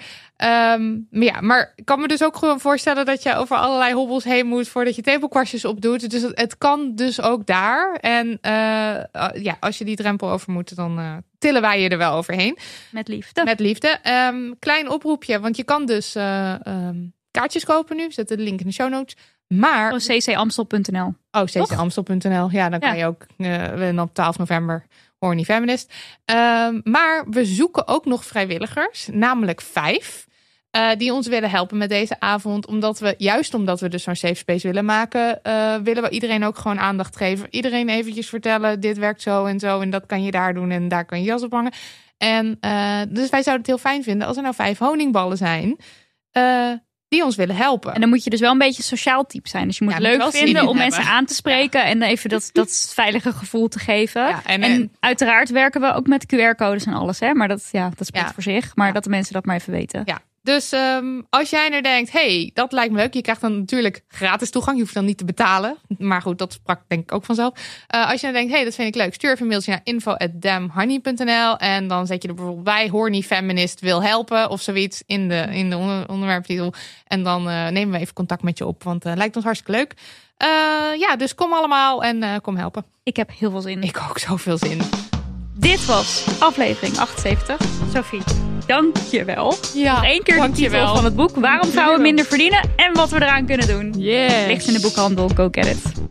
Bedankt voor de edit, Daniel van de Poppen. Bedankt voor de jingles, Lucas de Gier. En bedankt voor de website, Lisbeth Smit. En bedankt voor het luisteren, luisteraar. Ja, en eh, zit je nou met een brandende levensvraag? Wil je advies? Wil je een persoonlijke overwinning delen? Doe het. Stuur ons post naar info.damharniet.nl Om de twee weken maken we een bonuspodcast. En die kun je luisteren. En dan hebben we het bijvoorbeeld over onze tatoeage. Onze tatoeages die we nu hebben.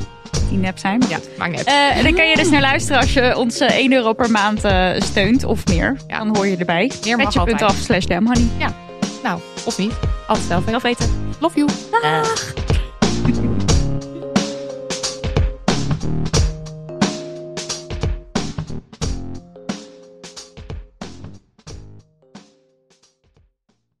Nog even over die grootse en epische muziektheatervoorstelling. Het achtste leven voor Brilka is een marathonvoorstelling van 5 uur. Koop je tickets voor deze bijzondere theateravond via oostpol.nl.